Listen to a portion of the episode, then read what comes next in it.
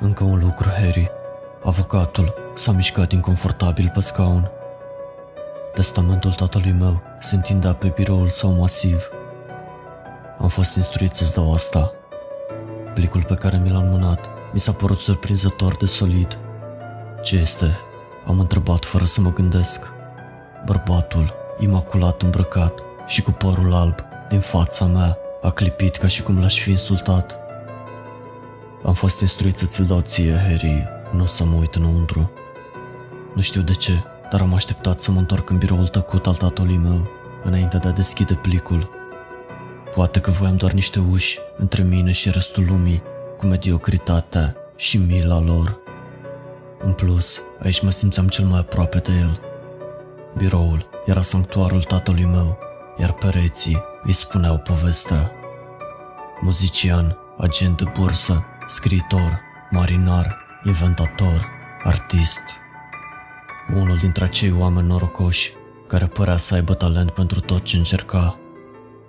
Am făcut tot posibilul să-mi spun că a avut o viață bogată și variată, că moartea era un lucru firesc care se întâmplă tuturor, dar nu prea puteam să cred asta. De fiecare dată când mă uitam la fotografie a chipului bronzat, cu barba lui de sare și piper și zâmbetul enigmatic, îmi doream doar să simt cum se ghemuiește în gâtul meu, într-una dintre îmbrățișările de urs pe care mi le dădea întotdeauna când îl vizitam. Era ca și cum un val ar fi căzut între noi, iar singurul lucru care îl mai lega de mine era plicul. L-am rupt și am vărsat conținutul în mână. Un bilet și o mică cheie de argint. Simon de Bovior, al cincilea raft, al treilea din stânga, moștenirea ta. Ochii mei au sărit spre raft. Mi-am trasat degetul de-a lungul volumelor de cărți, legate în piele, până când s-au oprit la Toți oamenii sunt muritori.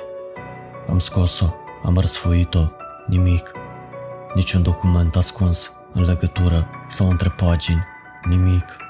Am văzut o gaură de cheie în perete, prin golul pe care lăsase cartea lui de Bovier. Am strecurat cheia de argint și cu un click, raftul de cărți s-a rotit în afară. Tata a avut întotdeauna o latură excentrică. Nu doar o ușă secretă, ci un seif furiaș. Mi-am dat seama în timp ce pășeam peste câțiva metri de metal gros. M-am uitat peste umăr, paranoic că raftul ar putea să se miște și să mă blocheze aici. Am pipăit de-a lungul peretelui, până când degetele mele au atins un întrerupător de lumină. Fețe palide, cu ochi negri, mă priveau din toate unghiurile. Stai, nu fețe, ci măști. Cel puțin 50 dintre ele se aliniau pe pereții camerei de mărime unui dulap. Fascinat, am întins mâna pentru a atinge una. O jumătate de mască, cu nasul în formă de cârlig și sprâncene groase, care, nu știu de ce, m-au făcut să mă gândesc la un profesor de matematică în vârstă. Suprafața ei era rece, netedă și tare ca marmura, dar subțire ca hârtia. Măștile nu erau făcute de niciun material pe care să-l recunosc și nici nu părea să existe vreo modalitate de a le atașa. Chiar și așa, mi-am dus masca de profesor la față. A existat acea senzație ciudată de a dispărea sub un alt set de ochi și trăsături, după care nu am mai simțit nimic. S-a potrivit la perfecție. Încă îngrijorat că masca ar putea cădea brusc, am alergat pe scările casei goale, până la oglinda din vechiul dormitor al tatălui meu. La început, nu mi-a venit să cred ce vedeam. Pe fața mea din oglindă nu apărea nicio mască. Am dat-o jos. Masca profesorului a apărut în mâna mea. Am pus-o din nou pe față. Masca dispărea complet. Am repetat acest truc de mai multe ori. De fiecare dată, același rezultat. În timp ce purtam masca, se pare că nu putea fi percepută de nimeni altcineva, în afară de mine, aproape ca și cum s-ar fi contopit cu fața mea. M-am cutremurat, apoi mi-am dat seama că oglinda a târnat la un unghi de 88 de grade. Am împins-o înapoi la locul ei, apoi m-am plimbat prin holurile liniștite ale tatălui meu, gândindu-mă. Acțiunile petroliere arătau din punct de vedere istoric o creștere de 12% la sfârșitul trimestrului. N-ar trebui să investesc? Aș putea folosi banii câștigați pentru a cumpăra un lans de distribuție nou pentru mașina mea, deoarece marca și modelul pe care îl dețineam prezentau în mod statistic defecțiuni ale distribuției în jurul kilometrajului pe care îl aveam eu la mașină. Aveam o idee despre ce se întâmpla. Așezat cu entuziasm la biroul tatălui meu, am început să mă zgălesc pe orice rest de hârtie, parcurgând în grabă toate cele ecuații care fusese atât de dureroase la școală. La jumătatea uneia dintre ele, mi-am scos masca și brusc m-am pierdut în aglomerația de numere. Cu masca pe față, am rezolvat-o cu ușurință. Cum aș putea explica următoarele săptămâni?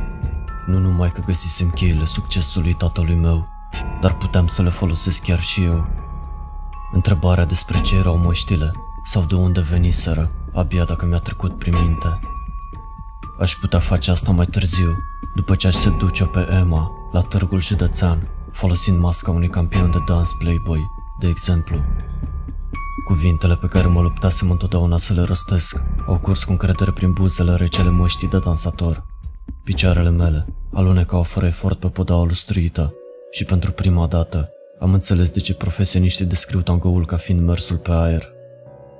Am simțit prezența dansatorului pe fața mea, dar știam că ochii mei erau cei în care Emma se holba, complet îndrăgostită. Oare acel rictus și dorința de a-mi lăsa mâinile să se plimbe erau ale mele sau ale dansatorului? N-aș putea spune. Aș fi cercetat misterul atunci. Sunt sigur de asta, doar că am dat peste masca dolofană meșterului, iar apartamentul meu, închiriat de la facultate, era în dezordine. Întotdeauna mi-am dorit să-mi fac singur instalațiile sanitare și era atât de simplu până la urmă. Introduceți țeava în Fanta B, nimic mai mult. De ce nu văzusem asta mai devreme? După o zi lungă în care am astupat scurgeri, am agățat din nou uși înțepenite și am sigilat curenții de aer. L-am schimbat pe meșter cu bucătarul perfecționist, cu bărbia ascuțită. O oră mai târziu m-am bucurat de o masă fină, cu trei feluri de mâncare și un pahar de vin. Mulțumită bucătarului, am putut în sfârșit să apreciez notele delicate și calitățile fine. Curiozitatea a pus stăpânirea pe mine. Nu curiozitatea de a afla adevărul despre măști, ci mai degrabă curiozitatea de a le încerca pe toate. În cele câteva luni de când aveam acces la măști, viața mea se îmbunătățise dramatic. Mă simțeam ca și cum lumea era la îndemâna mea și le încercasem doar pe primele 15. Mă întreb ce alte abilități voi găsi în curând la dispoziția mea. Din cât îmi puteam da seama, fiecare mască era unică. Singurul lucru pe care îl aveau în comun era materialul ciudat din care erau confecționate. Subtilitățile din trăsăturile lor păreau uneori să-mi vorbească, dezvăluindu-mi puterile lor. De exemplu, masca cu fălci pătrate și cu umflătura luptătorului, cea pe care am folosit-o pentru a lovi pe bătăușul meu de liceu în timp ce m-a strigat să mă opresc. Era adevărat, credeam eu, sau luptătorul. Zdrobirea oamenilor mai slabi cu forță brută era prea amuzantă ca să renunți pur și simplu. Presupun că la un moment dat am permis cuiva să mă tragă de pe el. Chiar nu mi-amintesc. Totuși, măștile ulterioare s-au simțit cumva diferit, mai complexe. Când mă uitam la ele, nu aveam nicio idee despre care ar putea fi specialitatea lor. Și totuși, când am atins una, am simțit un fel de electricitate trecând prin mine, ca și cum ar fi vrut să o port. M-am uitat adânc în ochii goi din măști, încercând să-mi dau seama ce s-ar întâmpla dacă aș face-o. Aveau ceva straniu, acele ultime 20 și ceva de măști. Ceva ce mă făcea să nu le probez. Dar, în cele din urmă, am simțit că nu aveam de ales. Vedeți, aveam nevoie de chipul unui avocat. Emma îmi ceruse o nuntă, dar până atunci nu mai aveam fantezii de școlar. Fusesem la New York, Tokyo, Paris. Cunoscusem o clasă mai bună de femei, genul care înțelege că mariajul nu are nimic de a face cu ceva atât de patetic precum dragostea. Mai degrabă, este o uniune de linii de sânge, împreună cu toată puterea lor economică și politică. N-aș putea spune dacă gândul de a mă căsători cu o fată din orașul meu natal, lipsit de importanță, mă făcea să rășesc sau să râd, dar pentru mine era același lucru, până când Emma le-a cerut fraților ei să vorbească cu mine. Nu puteam suporta să-i văd pe cei țărani față în fața casei tatălui meu. A trebuit să mă folosesc de luptător ca să-i împing și cred că am făcut mai mult rău decât era necesar. Doi frați au fost spitalizați, iar unul a rămas în comă pentru tot restul scurtei sale vieți. Urma un mandat de arestare, eram sigur de asta, așa că am intrat în panică.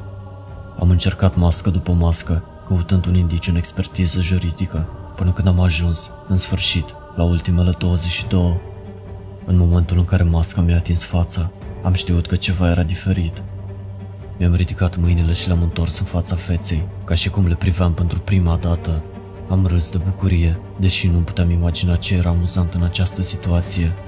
Apoi, am privit cu groază cum propriile mele degete s-au mutat în părțile laterale ale feței mele și m-au ridicat pentru a mă așeza pe perete, alături de ceilalți. Ei bine, tinere domn, o zi bună. Presupun că ai putea fi străstră nepotul meu sau ceva de genul acesta. Mi-a spus lucrul care acum îmi purta corpul. Te-ai săturat deja de restul moștilor, nu-i așa? Dar, Doamne, ce repede ai trecut prin ele. A făcut o pauză, părând să preia informații din corpul meu. Se pare că te-ai băgat și într-un bucluc. Nu contează, voi angaja un avocat bun, așa cum ar fi trebuit să faci și tu. Dar nu te teme, într-o zi, un alt tânăr moștenitor va veni să te dea jos de pe zid. Iar între timp, ceilalți îți vor împărtăși mari secrete, în timp ce tu ți aștepți rândul. Mi-am privit propriul meu trup, plecând sub controlul străbunicului meu. Dacă sunetele din restul casei erau un indiciu, se pare că îi plăcea să fie din nou tânăr. Bineînțeles, nu era totul numai distracție și jocuri. Au fost acei orbi pe care i-a angajat să-l ajute să descurape sicriul tatălui meu și ritualul macabru pe care l-a făcut pentru a agăța chipul tatei pe perete lângă al meu. Apoi, a fost modul în care mi-am privit propriul corp, ucigându-i pe cei patru lucrători orbi pentru a păstra secretul familiei noastre în siguranță. Din când în când, un individ extrem de talentat era adus pentru a se lătura celorlalte măști, cele din afara familiei, folosite doar pentru talentele lor. La început, mi s-a făcut grață de aceste sacrificii, dar până la generația propriului meu nepot, chiar le așteptam cu nerăbdare. Lumina, chipurile luminoase și inocente.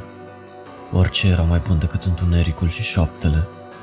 Se pare că strănepotul meu, sau, mai degrabă, strănepotul trupului, al cărui control am pierdut când aveam 21 de ani, este chiar mai libertin decât am fost eu. A folosit toate măștile până la 16 ani. A fost pură întâmplare că m-a luat pe mine de pe perete, când avea nevoie de o față care să-i repare telefonul. Toată această nouă tehnologie este fascinantă. Nu-mi pot imagina cât de mult va avansa până când nepotul meu va avea din nou șansa de a avea un corp cald și viu. Imaginați-vă doar, o mașină electrică care tastează tot, toate cunoștințele umanității disponibile la vârful degetelor. Mi-aș dori ca tatăl meu să vadă toate astea. Dar nu suficient pentru a face schimb de locuri cu el pe perete.